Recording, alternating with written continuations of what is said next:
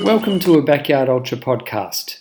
In this podcast, I caught up with the inventor of the Backyard Ultra format, Lazarus Lake.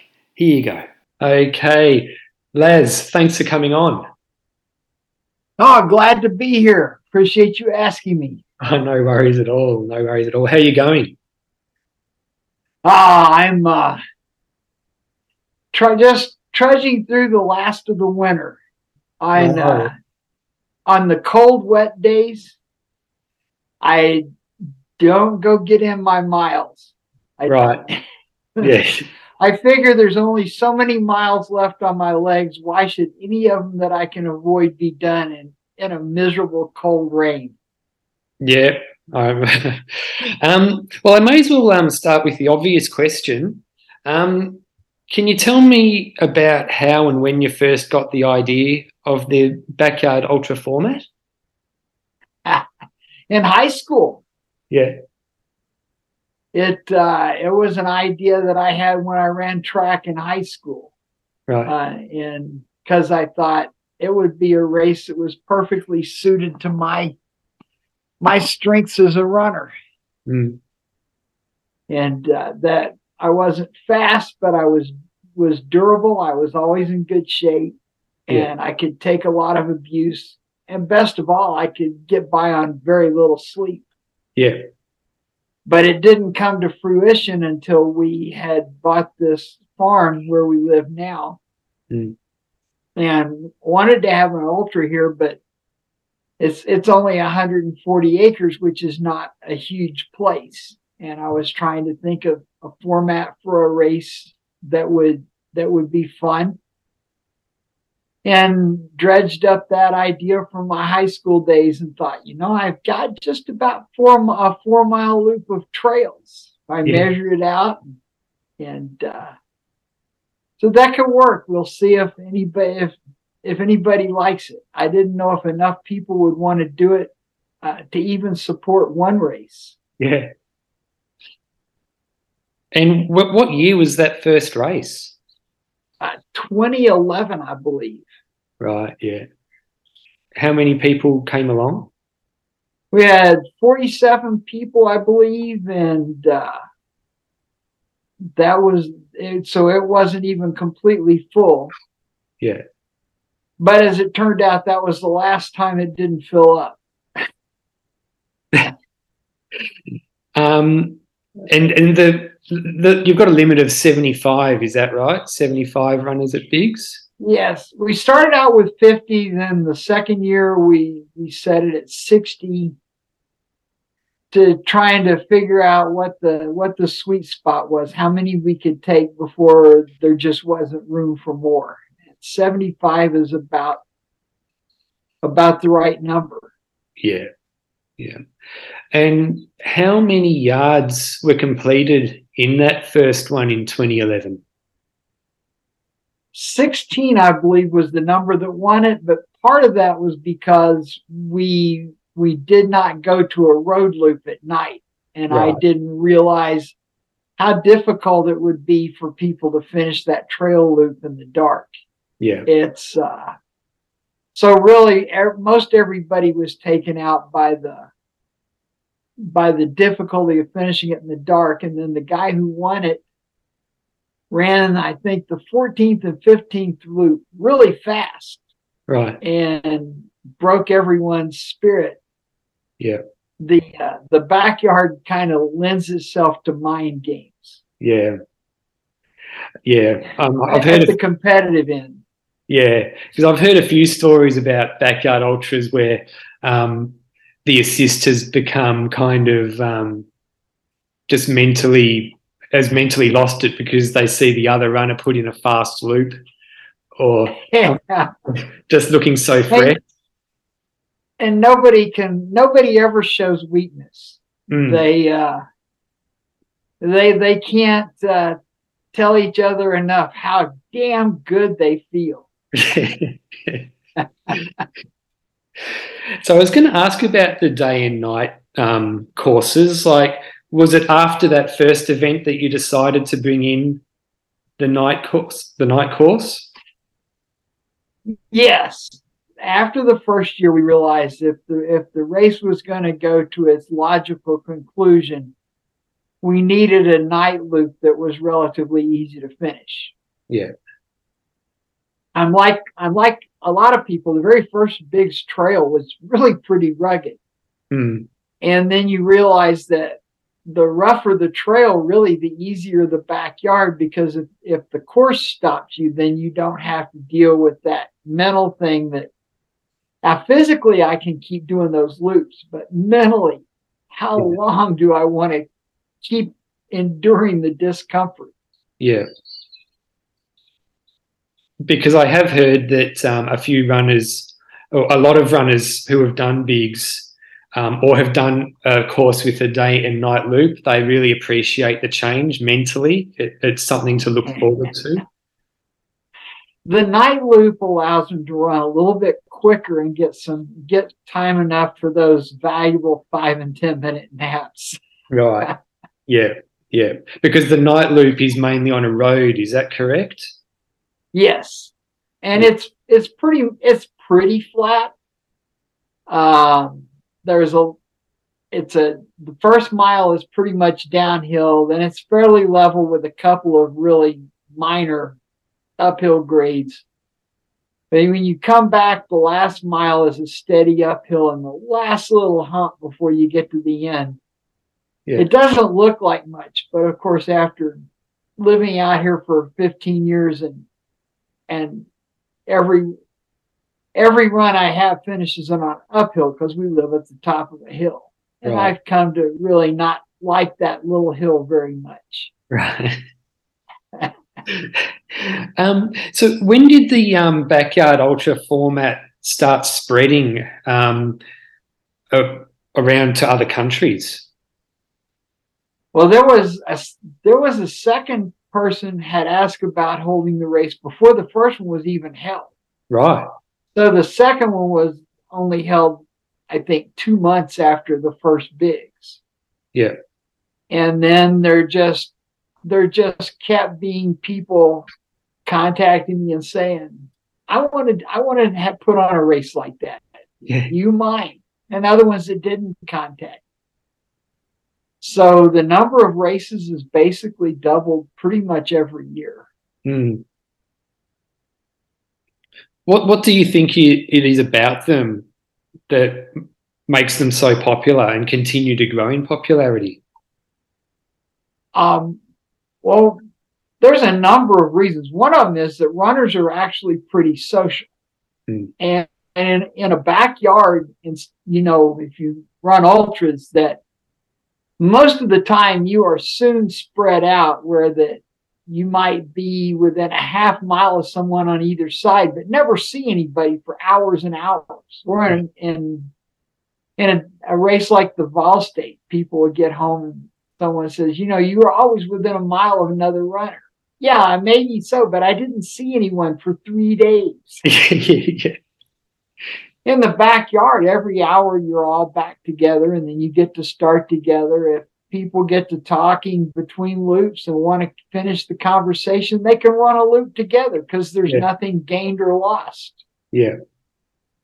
And it turns out it's really conducive to covering a lot of distance. It forces rational pacing on people, and they there's a lot of people now that have run tw- sub 24 hour 100 in a backyard that have still not done it in an open 100.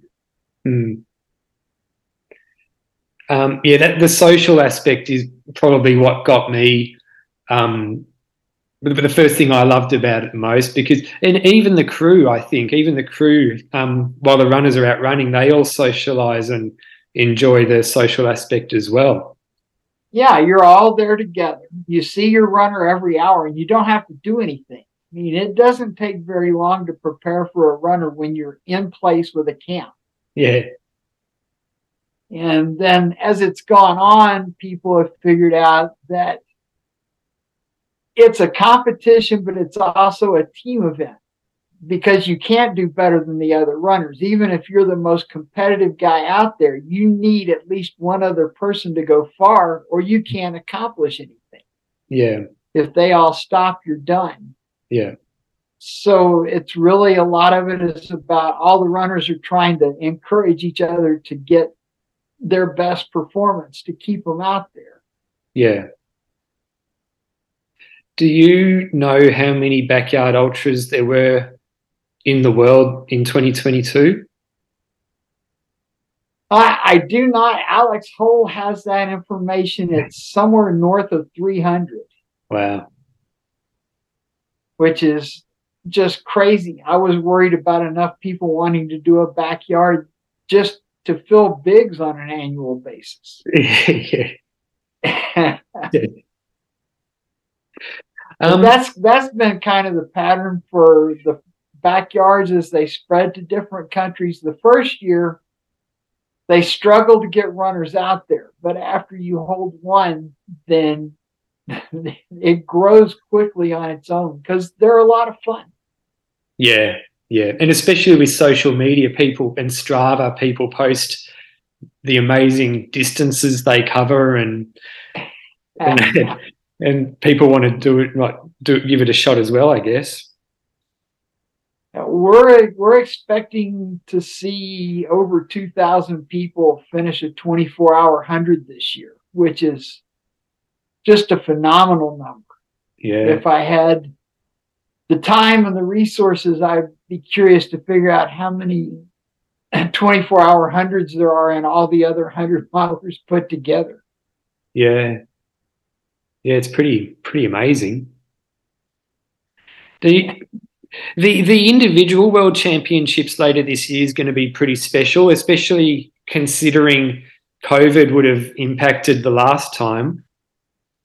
Yeah, we last the the 2021 version really was like two half races. One that was at Bigs in October, and then the people that couldn't get to come here were in Germany in in mm. May. Yeah. And this time we're it looks like we're going to have pretty much everybody. It's I'm trying to stock up on sleep already. yes. some kind of a some kind of a race yeah, it's going to be it's going to be awesome. Um, and there's still like, I mean, we don't even know anywhere. I mean, we've got the golden ticket winners, but there's still a lot of movement to come. Like a lot of people are going to be trying to get onto that uh, list to make it. Oh yeah, there's well, there was 37 national championships, of yeah. which one Belgium didn't finish with an actual winner, but those two guys at 101 yeah.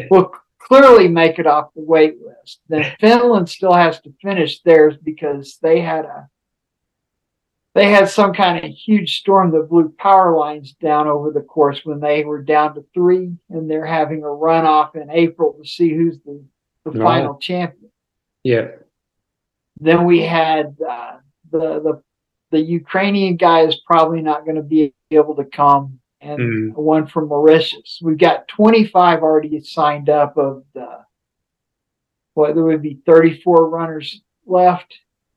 So, and I'm hoping that most all the last nine can get visas and stuff straightened out so they can make it. Yeah. The at large list is just, I, I suspect that it'll be at least something in the 60s just to get in. Yeah. Yeah. Yeah, we've got a big one um, in a few weeks, Herdies in Western Australia. Um, and it is a, a course that um, can get high numbers. So a lot of people are traveling from all over the place to get there to try and make that um, at large list. Yeah, there's there there's a number of really big races, and then of course the ones that come in August that are right before the cutoff. Yeah. And the Masters in Germany. And, uh, mm-hmm. I saw you're going to be there for that one. That that's the plan. You know, right. flying these days. Right. I'm sure that a few days before the race, I'm going to be going to the airport. What happens after that is up to the airplane guys. yeah, yeah yeah. Um, so back to the Bigs course. Um, what, what what's the most challenging aspect of the Bigs course? Do you think? Ah, for me with my old legs, it's just it's it's rough terrain. It's a trail. Yeah. So we try to make it easier every year, but it's still got plenty of roots and rocks and, and uneven footing. Mm. I think as a younger guy, it wouldn't have seemed like a bad trail to me. And we've we've really taken out a lot of the worst stuff. But it's it's still a trail. It's still a lot harder than running on the road. People's people's loops are eight or ten minutes slower than the ones they run on the road. Yeah. I saw on Facebook that you're actually working on a new section of the course at the moment as well. Trying to make a new introduction. Right now, we run out on the road and back on the road to let people string out. Yeah. And I'm going to take where we where we turn around is still beside the farm. So I'm making going to try to fit, complete making an entrance there where you can run a loop in the woods and come back up and cross the road and not have to run back through camp. Right. Yeah. It puts an unnecessary strain on the runners and the crews to not engage in crewing during the lap, which of course gets them disqualified. But your crews mean well. And Yeah. we'll have about 30 different languages being spoken. So life would be much simpler. Yeah. I'm um, concerned about cutting in half the length of time they have before they hit single track, that it would not necessarily give them enough time to string out. But we've got the little dogs raced two weeks earlier. Right. So we'll, if, if I can get the trail complete, which is a big job, Yeah. It looks like then we'll test it out on the littles the littles field first and if it's not sufficient we can always go back to the out and back that we are doing now Yeah. And this new section, will that be part of the day or night course, or does it actually in, include it in both? it's mostly it'll most of it'll be on the night course Right. Yeah. they'll go down the road going out the same way that the night course goes but then it'll cut off and and replace the back portion with a section through the woods Mm. it's a nice little run where I'm working right now. They run along a 200 year old hand quarry where they used to quarry limestone for the rock walls. wow. So that's perfectly flat. Yeah. yeah. It does look like a big job. Uh, building trails is not, it's not that bad. It's not as hard as say stacking rock, Yeah. but it doesn't get easier with passing years. Yeah. Yeah. Um, and you mentioned in that Facebook post um, that there are polar bears.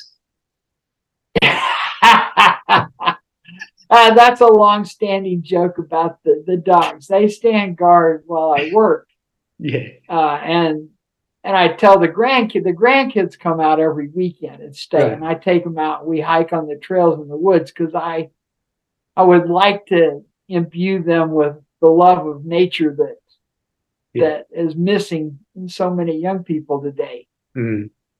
And I always tell them that the dog's job usually is polar bears, sometimes it's elephants. I say, you know, well, Big, Big, when he was here, Big's job is to keep the elephants away. Right. And they say, there's no elephants here. I say, see, he's done a really good job. um, Uh, but I- I- Little's a smaller dog, so she's just there to guard against polar bears. right. yeah. So, are, are there any any types of bears there that people need to watch out for, or No, no? if if there's a rare occasion where a bear wanders this far away from bear country, Yeah. they get noticed and seen, and they talk about it on the evening news. Ah, Eventually, the bear goes back, or something happens to the bear, or they catch the bear and transport it to bear country again. right. I see. Yeah. Um, do you think 100 yards will be broken at Bigs this year? I tend to think it will. Yeah. I mean, you would think that the course is too hard, but they they've done 85, 85 or 86 that Harvey did.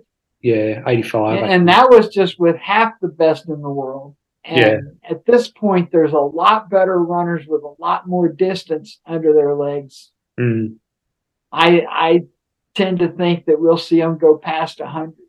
yeah. Yeah. And now it's been done as well. It's peop more people po- will probably be aiming for it too, or believing it can be done.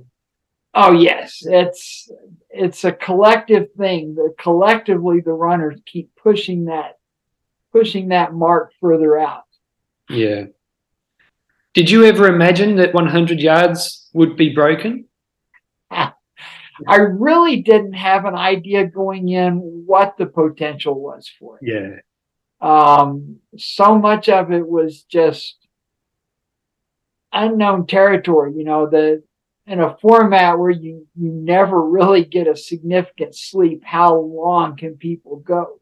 Mm, and they they keep pushing it out there and and I keep thinking they're they're capable of more. It seems like a lot of the runners that have gone past 80 will say, you know, it gets harder and harder and harder until out there somewhere in the 70s or 80s where it's it's like you break through and you feel like you can just run. right.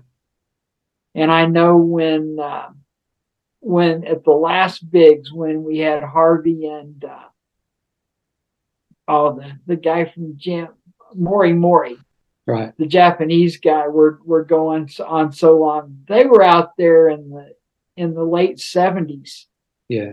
Kicking out sub six minute miles Yeah. just laughing and playing and trying to blow each other's mind Right. wow. So, do you think that maybe the 100 yards in a backyard ultra will kind of be like breaking like the four minute mile and it will kind of become more more common happening like we'll see it like once or twice every year I think I think it'll become something you see. I think you could see it at Hurdy's. yeah When did you say that was coming up? oh, it's in a few weeks it's in um early march maybe the yeah in a few a couple of weeks into march And you've got, of course, the Masters, which will have a big field. I think there's another race in Australia that was trying to put together a really big field. Yeah, there is. There's And- the Masters in June, which will be a, a massive one, I think. Yeah, And the heavy metal in August, the one in Estonia. has right. really had some good results in the past. And Okay. this year it'll be one of the major last chance races to get a to to get it on the at large list Yeah, at a point in the season where you know if you can get if you can break the at large list that weekend, Yeah. no one can come back later and, and knock you off. yeah, yeah. So I think you'll see several. And then there's always the I'd like Suffolk when they did the first 80.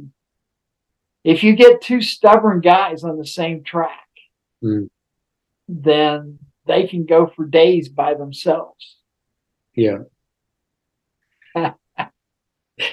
um, are there any runners at Bigs that you're extra excited about seeing for the first time run? I, there's there's a lot of them. Yeah, Um, I mean, of course, the the unique thing in terms of of championship level competition, if you get the marathon or the the ten kilometers or or one of those normal most races, you sit down and you can pick the favorites. There's three or four guys that are going to win. Yeah. Uh, because they're going to run off and leave everybody else. And then it's a matter of which one among that little group that's just faster than everybody else can win. Yeah. In the backyard, nobody runs off and leaves anybody. So pretty much everybody in the field is, has some chance to win. Yeah. And when you try to pick the favorites, you're still going to have 50 out of the 75 Hmm. that you could easily see win. Hmm. So it, it's a it's a very intriguing race that way. yeah. Um, Yeah, I can't. It's going to be. I can't wait. Actually, how how many backyard ultras in total have you been in attendance at? Oh my God! I wish I'd taken count. it has. It has been the greatest way to see the world. Yeah. If you wanted to travel places and really enjoy it, travel somewhere with a backyard ultra that mm. you've never been. You have a chance to meet the people that are there, real people. Yeah. And in, in, a, in a situation where you spend actually quality time with them. Mm. And find out the places to go and the things to see that the people there like. Yeah. It's I had, had not had a great desire to go see the world. And now I've seen a, a bunch of places in the world, and my photo album doesn't look like the the the where to go list where all the tourists are, but yeah. you see the coolest stuff. Yeah. I see that you're also going to New Zealand soon going to New Zealand in just a few weeks. I think at the end of April. Yep. And I'm really excited about that. Yeah. Yeah, that'll be good. Any plans on coming back to Australia? I know you were here about 12 months ago. I think that there is a desire to see the races on the western side of Australia as yeah. well yeah. because that's that's like going to the U.S. and you've been somewhere on the on the Gulf Coast. well, that's not a real good sampling of the country. Yeah, it's a real good sampling of the Gulf Coast. Yeah. I did. I did get to drive, not drive, but ride in a car from Sydney to uh, Melbourne. Oh yeah, which was which was nice. I like seeing the countryside. Got yeah. to see a uh, a grounded submarine. Right. That that's all the way across the coastal range. Right. I mean, I don't know if they ran if they ran aground where. If they ran aground on the west coast, that's way too far. But I don't see how they ran aground on the east coast and got it across those mountains. But there it is, out in the middle of a field. I don't even know about that. Oh yeah, you should. It's pretty cool. You live there. You're supposed to know everywhere. Yeah. um, so strategically, um, have you seen backyard ultras evolve over the years? Um, there's you see a lot of people try different things strategically. And it's my own personal thinking from watching them is that I would mix it up. There's a tendency you see people that run real close to the line or people that try to buy a lot of time. I think I would mix it up. Of course, almost everyone's fastest fastest yard is the yard where they need to hit the porta potty. Right. Because yeah. you have a choice. You can hit the porta potty at the start of a loop and then plan to run however fast you have to run to make it up. Yeah. Which that doesn't seem comfortable to me. Mm. Or you run fast enough on the loop that you buy some time and then you just have to get your paperwork done before the yeah. before the bell rings again. Um, have there ever been any performances where that you've seen where you've just had to like sit down, shake your head because you just can't believe what you're seeing? Uh, there's a bunch of those. Uh, yeah. Will Hay- Will Hayward was one of the most amazing ones uh, the year that Maggie Guterl won the world championship. Yeah. And it was down to him and her, but frankly, at 20, you, you, you develop a tendency in camp to look at the field and try to guess who's the next one out. Mm. Well, at 24 hours, it was easy. You could see that Will was really struggling. And you thought, he's the next one out. But one by one, people kept going down, and Will was still there. Yeah. And somehow he would pull himself together and go another lap and another lap and another. And it got down to just him and Maggie. Yeah. And you could see at first she was brimming with confidence. I mean, there's just me and this guy who's been dying for hours. And then hour he would stagger in with just a few minutes to go, and his crew would literally pull his head back so his mouth was open, pour some pour some stuff in it, stand him back up and shove him into the starting corral, and off he'd go again. And after a while, you could see in Maggie's eyes, it's like, what is it going to take to kill this guy? yeah, can he do this forever? Um, uh, or you you see them where they they get the death spiral. They don't have enough time to rest between loops, so it slows them down, which gives them less time, which slows them down. Yeah. And you can see the lines converging where they're not going to make it, and then they'll pull themselves together and and come back and run some fast loops and get buy themselves time to rest and get back in it. Yeah. And that that's mental strength, isn't it? And and just weathering the storm, the ups and downs that you go through physically in any ultra are kind of exaggerated in the backyard because you have that narrow margin. You can't have that really bad hour. Yeah. So um, at the moment, there's not really prize money in backyard ultras. Do you see a time when there might be significant prize money in backyard ultras? You know, it's hard to envision where anything is going. Yeah. I, I could see backyard ultras because we bet in camp. Yeah.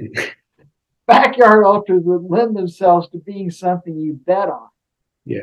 I don't think money would bring anything good to it. Mm. But we're we're already the game has changed. We'll have a guy doing some drug testing at the Bigs World Championship this year. Right. Yeah. Uh, not. I don't think it's an issue, but the tendency with cheating is the the first level you have to worry about is people concerned someone else is cheating. Yeah that's that's much more of a factor than the number of people who actually might. Yeah. So I don't think it, the only thing that could be an issue is, of course, people having to pee after they're done.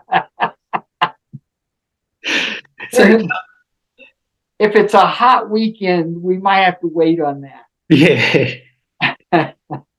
so, so what types of drugs will be tested for? just the standard whatever whatever their rule of list of things is. I don't think I don't think most of the standard drugs of concern are really an issue here because I don't think it's more about mental strength than physical strength. Yeah. So I think it would come more in terms of what is it legal to take to stay awake? Yeah. And you probably want to institute that before it becomes an important enough thing for people to be tempted to do that because you don't want to see them hurt themselves. Yeah. It's just a game. Yeah. Yeah. Um, and you don't want it. I guess you also don't want um, backyard ultras to have a reputation as ultra events where people take drugs to last this long. Yeah, yeah, that's that's not what you want to get. Yeah. Interesting thing, I've gone well at last year's bigs I went 91 hours without anything more than just two and three minute naps. One 15 minute nap. Right. Yeah. And you know, I don't I don't even take caffeine or really? I I drink sodas, so I'm obviously getting some caffeine, but yeah only the same amount I get in a normal day. Yeah, I was going to ask about that. Like, how do you how do you stay awake for these really long backyard ultras? um, I guess you just must love watching what's going on. Yeah, you have you have your cycle of things that you're doing. Yeah, and then I have it for me, it develops down into a routine from blowing, you blow the whistles, then you ring the bell, and then you go and check on the things you're responsible for one by one. Or if something's come up, you get into the house, write the update, and then I look at my watch. And if I have more than five minutes before I have to be back, now this is the first day, you, you just go. Yeah.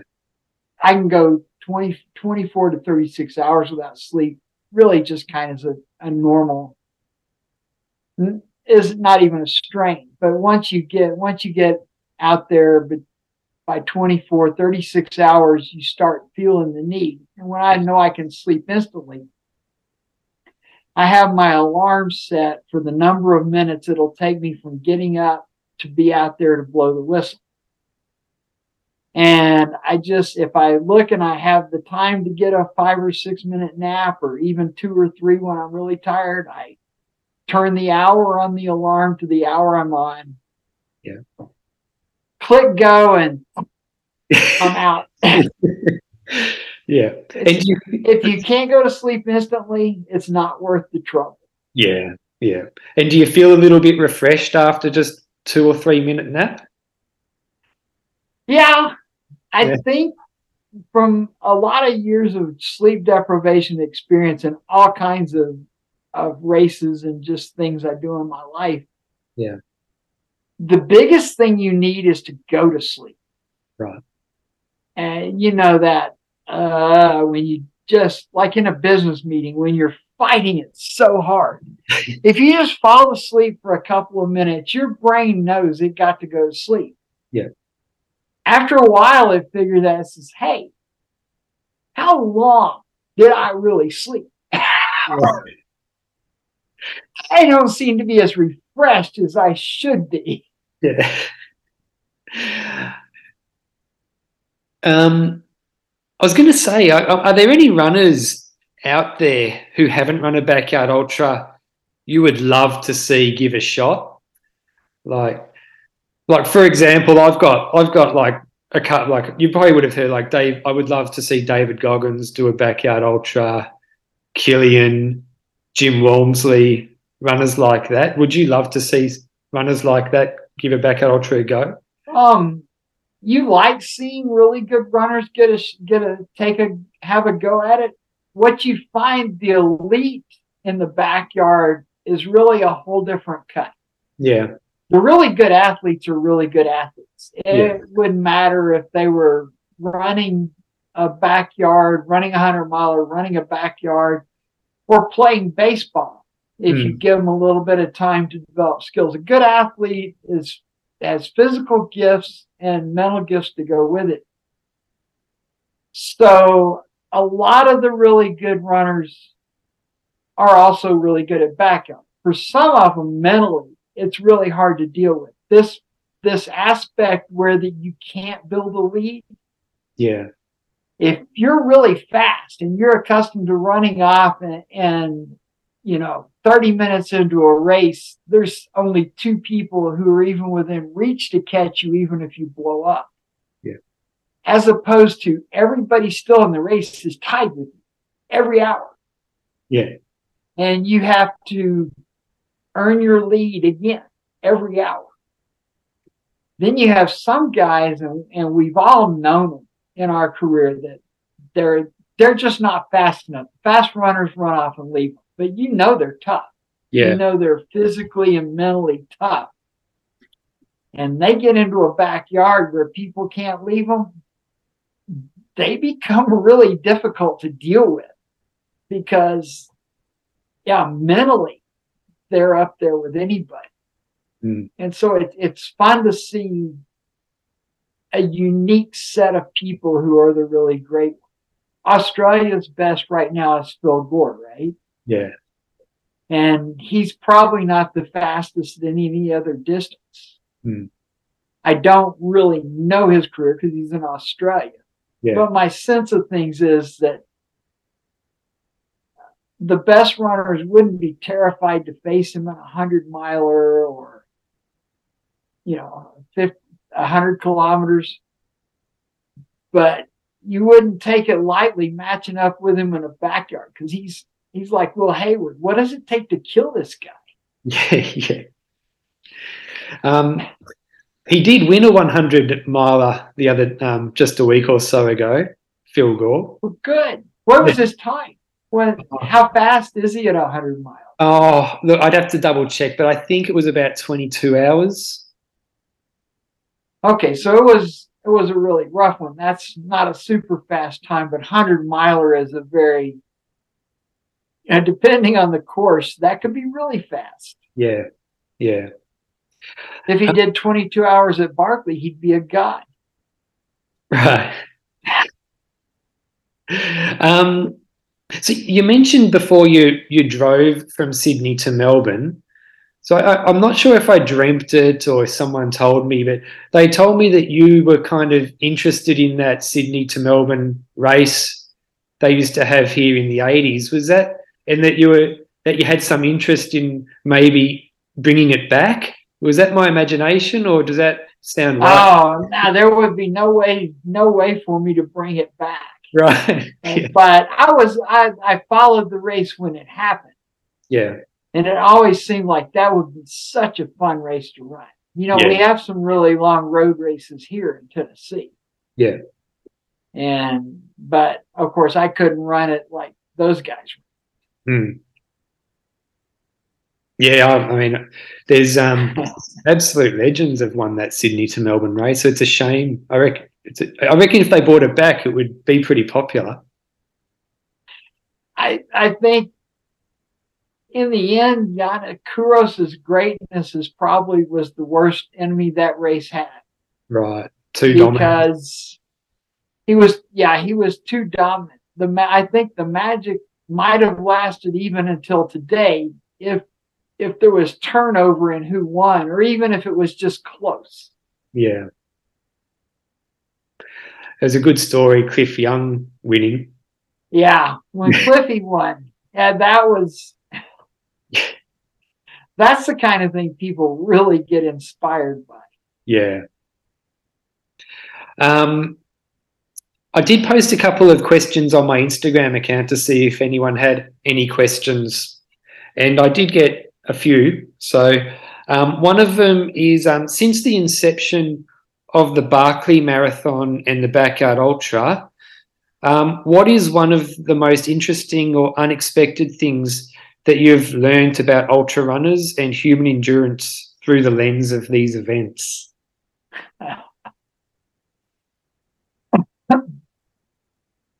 Um, from the Barkley, what it ultimately comes down to is the ability of the runner to endure uncertainty. But it wasn't really. I already knew in athletics, the hardest thing for an athlete to deal with is uncertainty.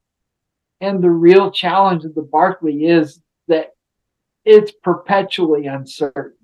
You hmm. you never have enough notice to you know you don't know exactly where the co- course goes until right before the race and you don't know when it's going to start until an hour before the beginning. So because each loop is anywhere from 12 to 18 hours you have to pack gear that that fits the time of day that the cour that you're starting because where are you going to be? When will it be dark? How much of it will be dark? Um, if it starts first thing in the morning, you could conceivably finish before dark. Or if it starts at noon, you're going to get a whole bunch of dark in the first. And so the runners are perpetually left without time to really plan and prepare for exactly what's what's happening. And then the nature of frozen head and being out there with no connection through electronics. Mm. um, it's the resourceful person who's not not distressed by Yeah. the unanticipated is going to be the one that succeeds. You need to be creative as a problem solver the, the backyard yeah i might could have come up with a better answer for that because i know that there's things things that i think about that you know, when I devised the race in high school in my mind and the race that's turned out from it has been really not the same.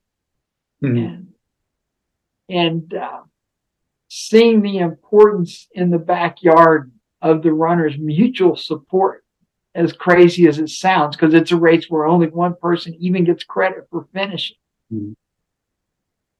But when we run the team championships and you just have a 15 man field, Yeah.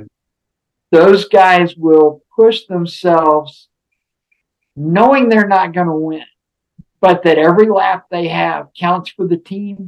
They'll go on and on and on when they're really in a bad way to get to do it for the group as opposed to themselves. We we think people are selfish, but in the end, people will make greater sacrifices for their team than they would for themselves as an individual. Mm.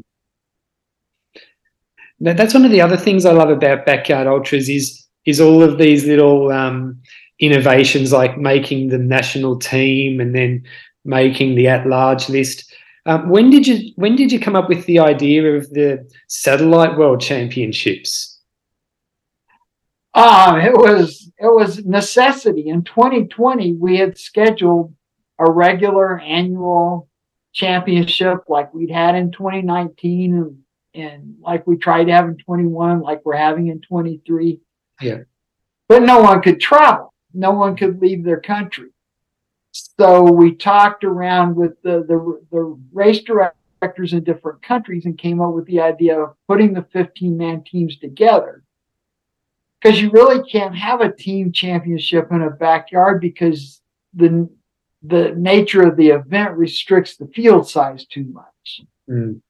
But by running, it's really the races that are competing with each, with each other. It's like you have a race in Australia, which is to determine the Australian champion.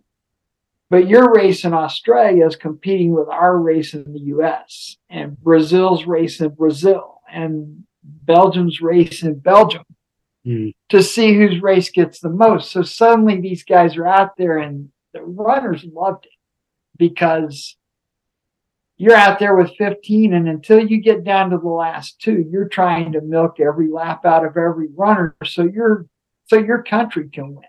Yeah. And then the last two, it's down to who gets to go to bigs. Yeah. And we and once you once we saw how well it worked, so here's something that makes sense. It sets up a schedule where people only only have to do so many really big races. Because it's one of the problems in ultra running. People get in, they get excited. They don't understand their body is like everybody else's. And if they run a major race every two months Mm. or a year, their career is probably going to last about a year. Right. yeah. and and uh, so and it leaves room for other events like uh, your big races in Australia or the, the one the one in Germany and the one in Estonia and I know I'm leaving some out which but it, it leaves us places in the calendar for other big events for new new runners to come and make a name for themselves. Yeah. I think it's um, a really good thing as well because um, people can aspire to make that national team as well. It's um, something for people to aim for. It, uh, yeah, uh, well, every, every, we, well, as long as the numbers allow us to keep it that way, we'll have it where any runner can sit down and say, I want to make it to the world championship. Yeah. And they, you, you say your goal, I'll run a bronze ticket race and I'll win that bronze ticket race and I'll go to a silver. I win the silver, I go to the national team. Yeah. No one has to like me. I don't have to have a sponsor or or a lot of money. I just have to go out there and and have the mind Yeah. to win these events. And hell, if you win the national championship, then you just have one more race to go. Yeah. Yeah. so you mentioned the start time of the Barkley Marathon. Like the runners obviously don't know what time it's going to start. Do you plan ahead what time you're going to start it, or are you also kind of just thinking I'll start it when I feel like it kind of thing. oh, not at all. Because according to the way things happen, you could be tempted to move it one way or another based on the, the situation, the hmm. circumstances of the moment, like the weather. Yeah. So before we leave this year's Barkley, we'll know what the course changes are for next year and what time the race is going to start. Right. Uh, I've known for 11 months when this year's Barkley is going to start. Wow. um, what's the most difficult backyard ultra that you're aware of? Ah. Uh, hmm. One of the easy courses. Well, I guess the the, uh, the the backyard, the harder the course, the easier the backyard. Right. Yeah. Because if the course takes you down, yeah. then you don't have to deal with the mental anguish of knowing physically you could do another loop. Yeah. While your mind has had enough. Yeah. yeah. That's a and, good... and uh, people and and I like like I said earlier, the very first bigs we made the trail difficult, and then figured out, oh, I don't understand the nature of this race. Hmm. What really makes it hard is when you don't have a physical reason to stop. Yeah. And then it throws the whole weight of what happens on your mind. Yeah. Um, because it's interesting. One of the other questions someone asked me to ask was Are totally flat and easy courses against the spirit of the backyard ultra?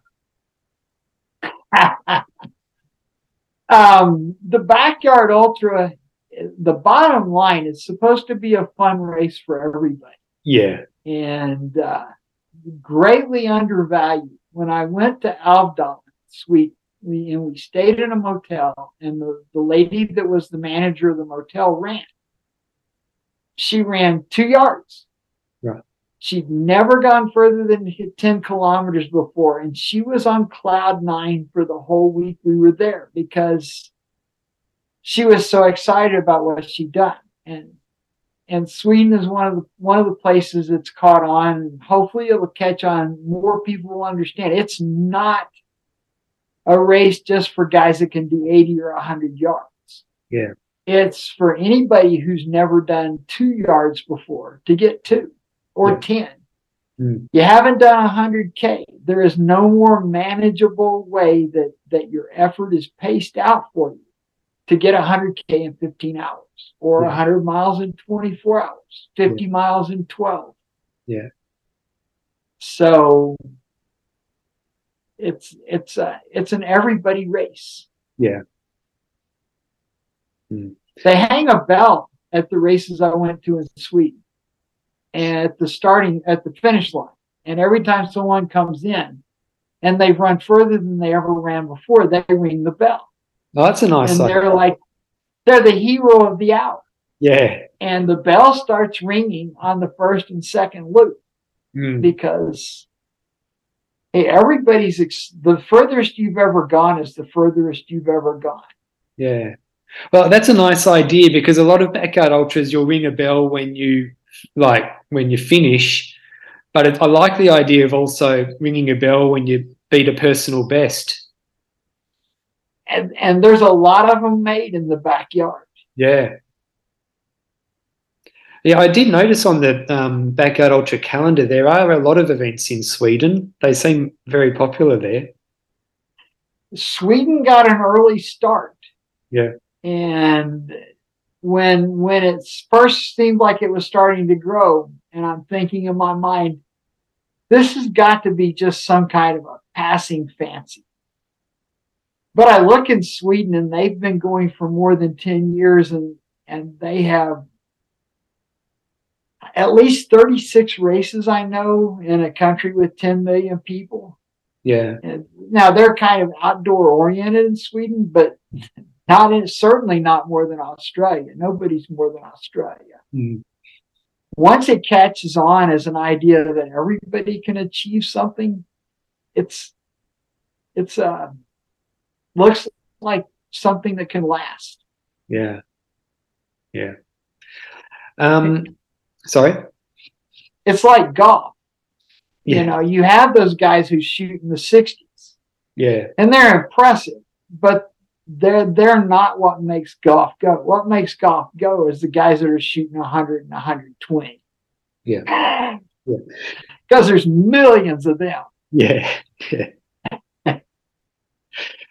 um, well, Laz, thank you so much for coming on the podcast.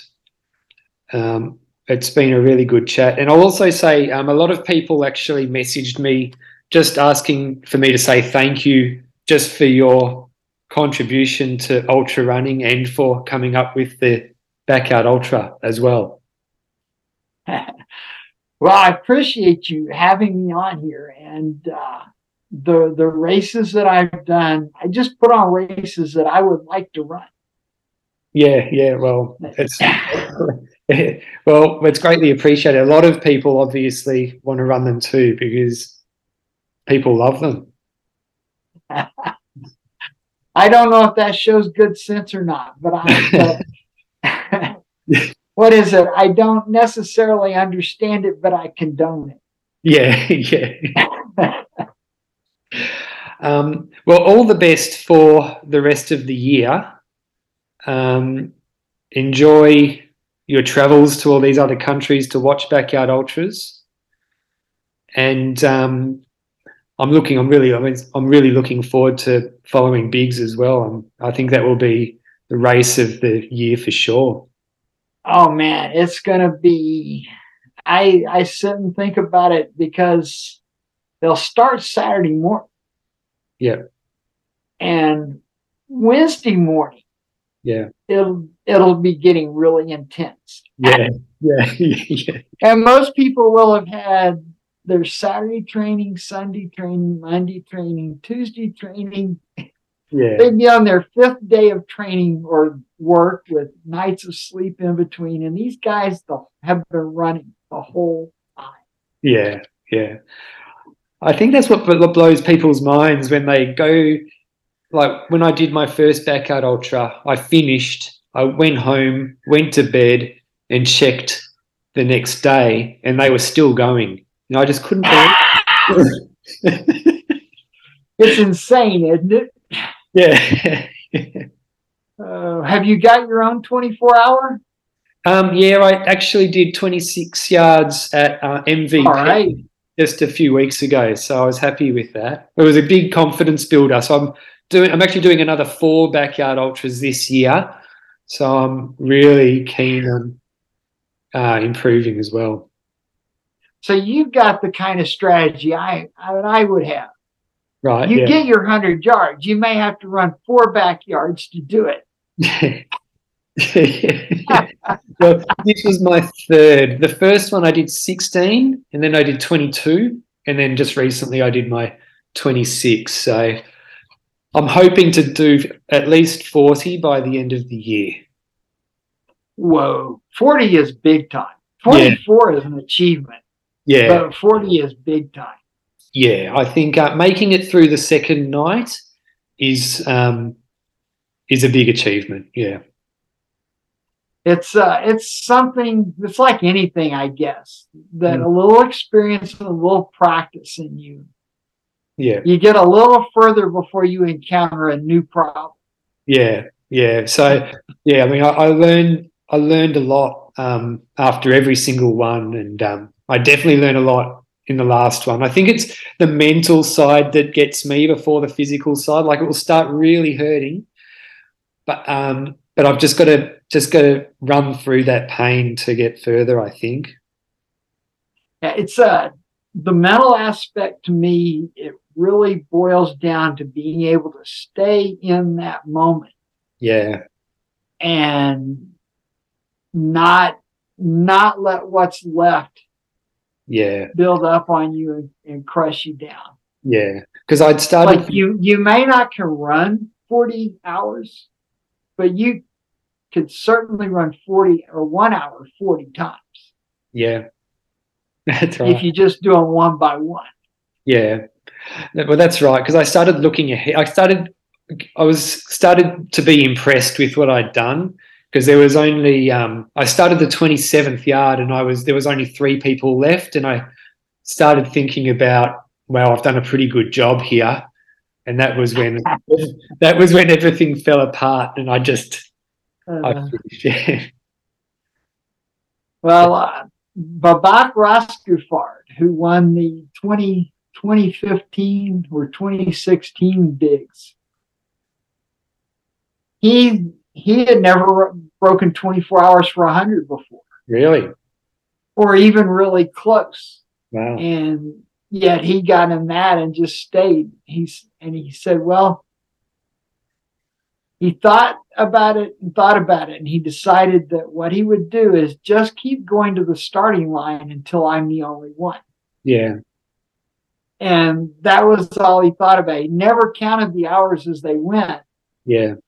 He just got in the starting corral, and since there were other people there, Yeah. he did his hour and then went back. Wow. Yeah. Yeah, that's probably um, the best mindset to have. Yeah. Um, well, well, look, thanks again, Laz, um, for coming on the podcast. Um, I look forward to reading your Facebook posts. They're always really good reads. And yeah, I'll um, might, I might even meet you one day. Well, I would hope so. Are you in the Western Australia? Um, I'm in Victoria, um, so I Okay, actually that's that's the north. Is that in the north northeast? um, southeast. It's when when you went to Miram Wernit last year. I actually live not just a few hours from there. Oh, okay. Yeah, You're further towards the center, though, not further towards. You're not east of Melbourne. um, I'm, west? there, I'm I'm close to No, Melbourne. it's east. yeah, east, uh, east, southeast, so close to Melbourne. Yeah,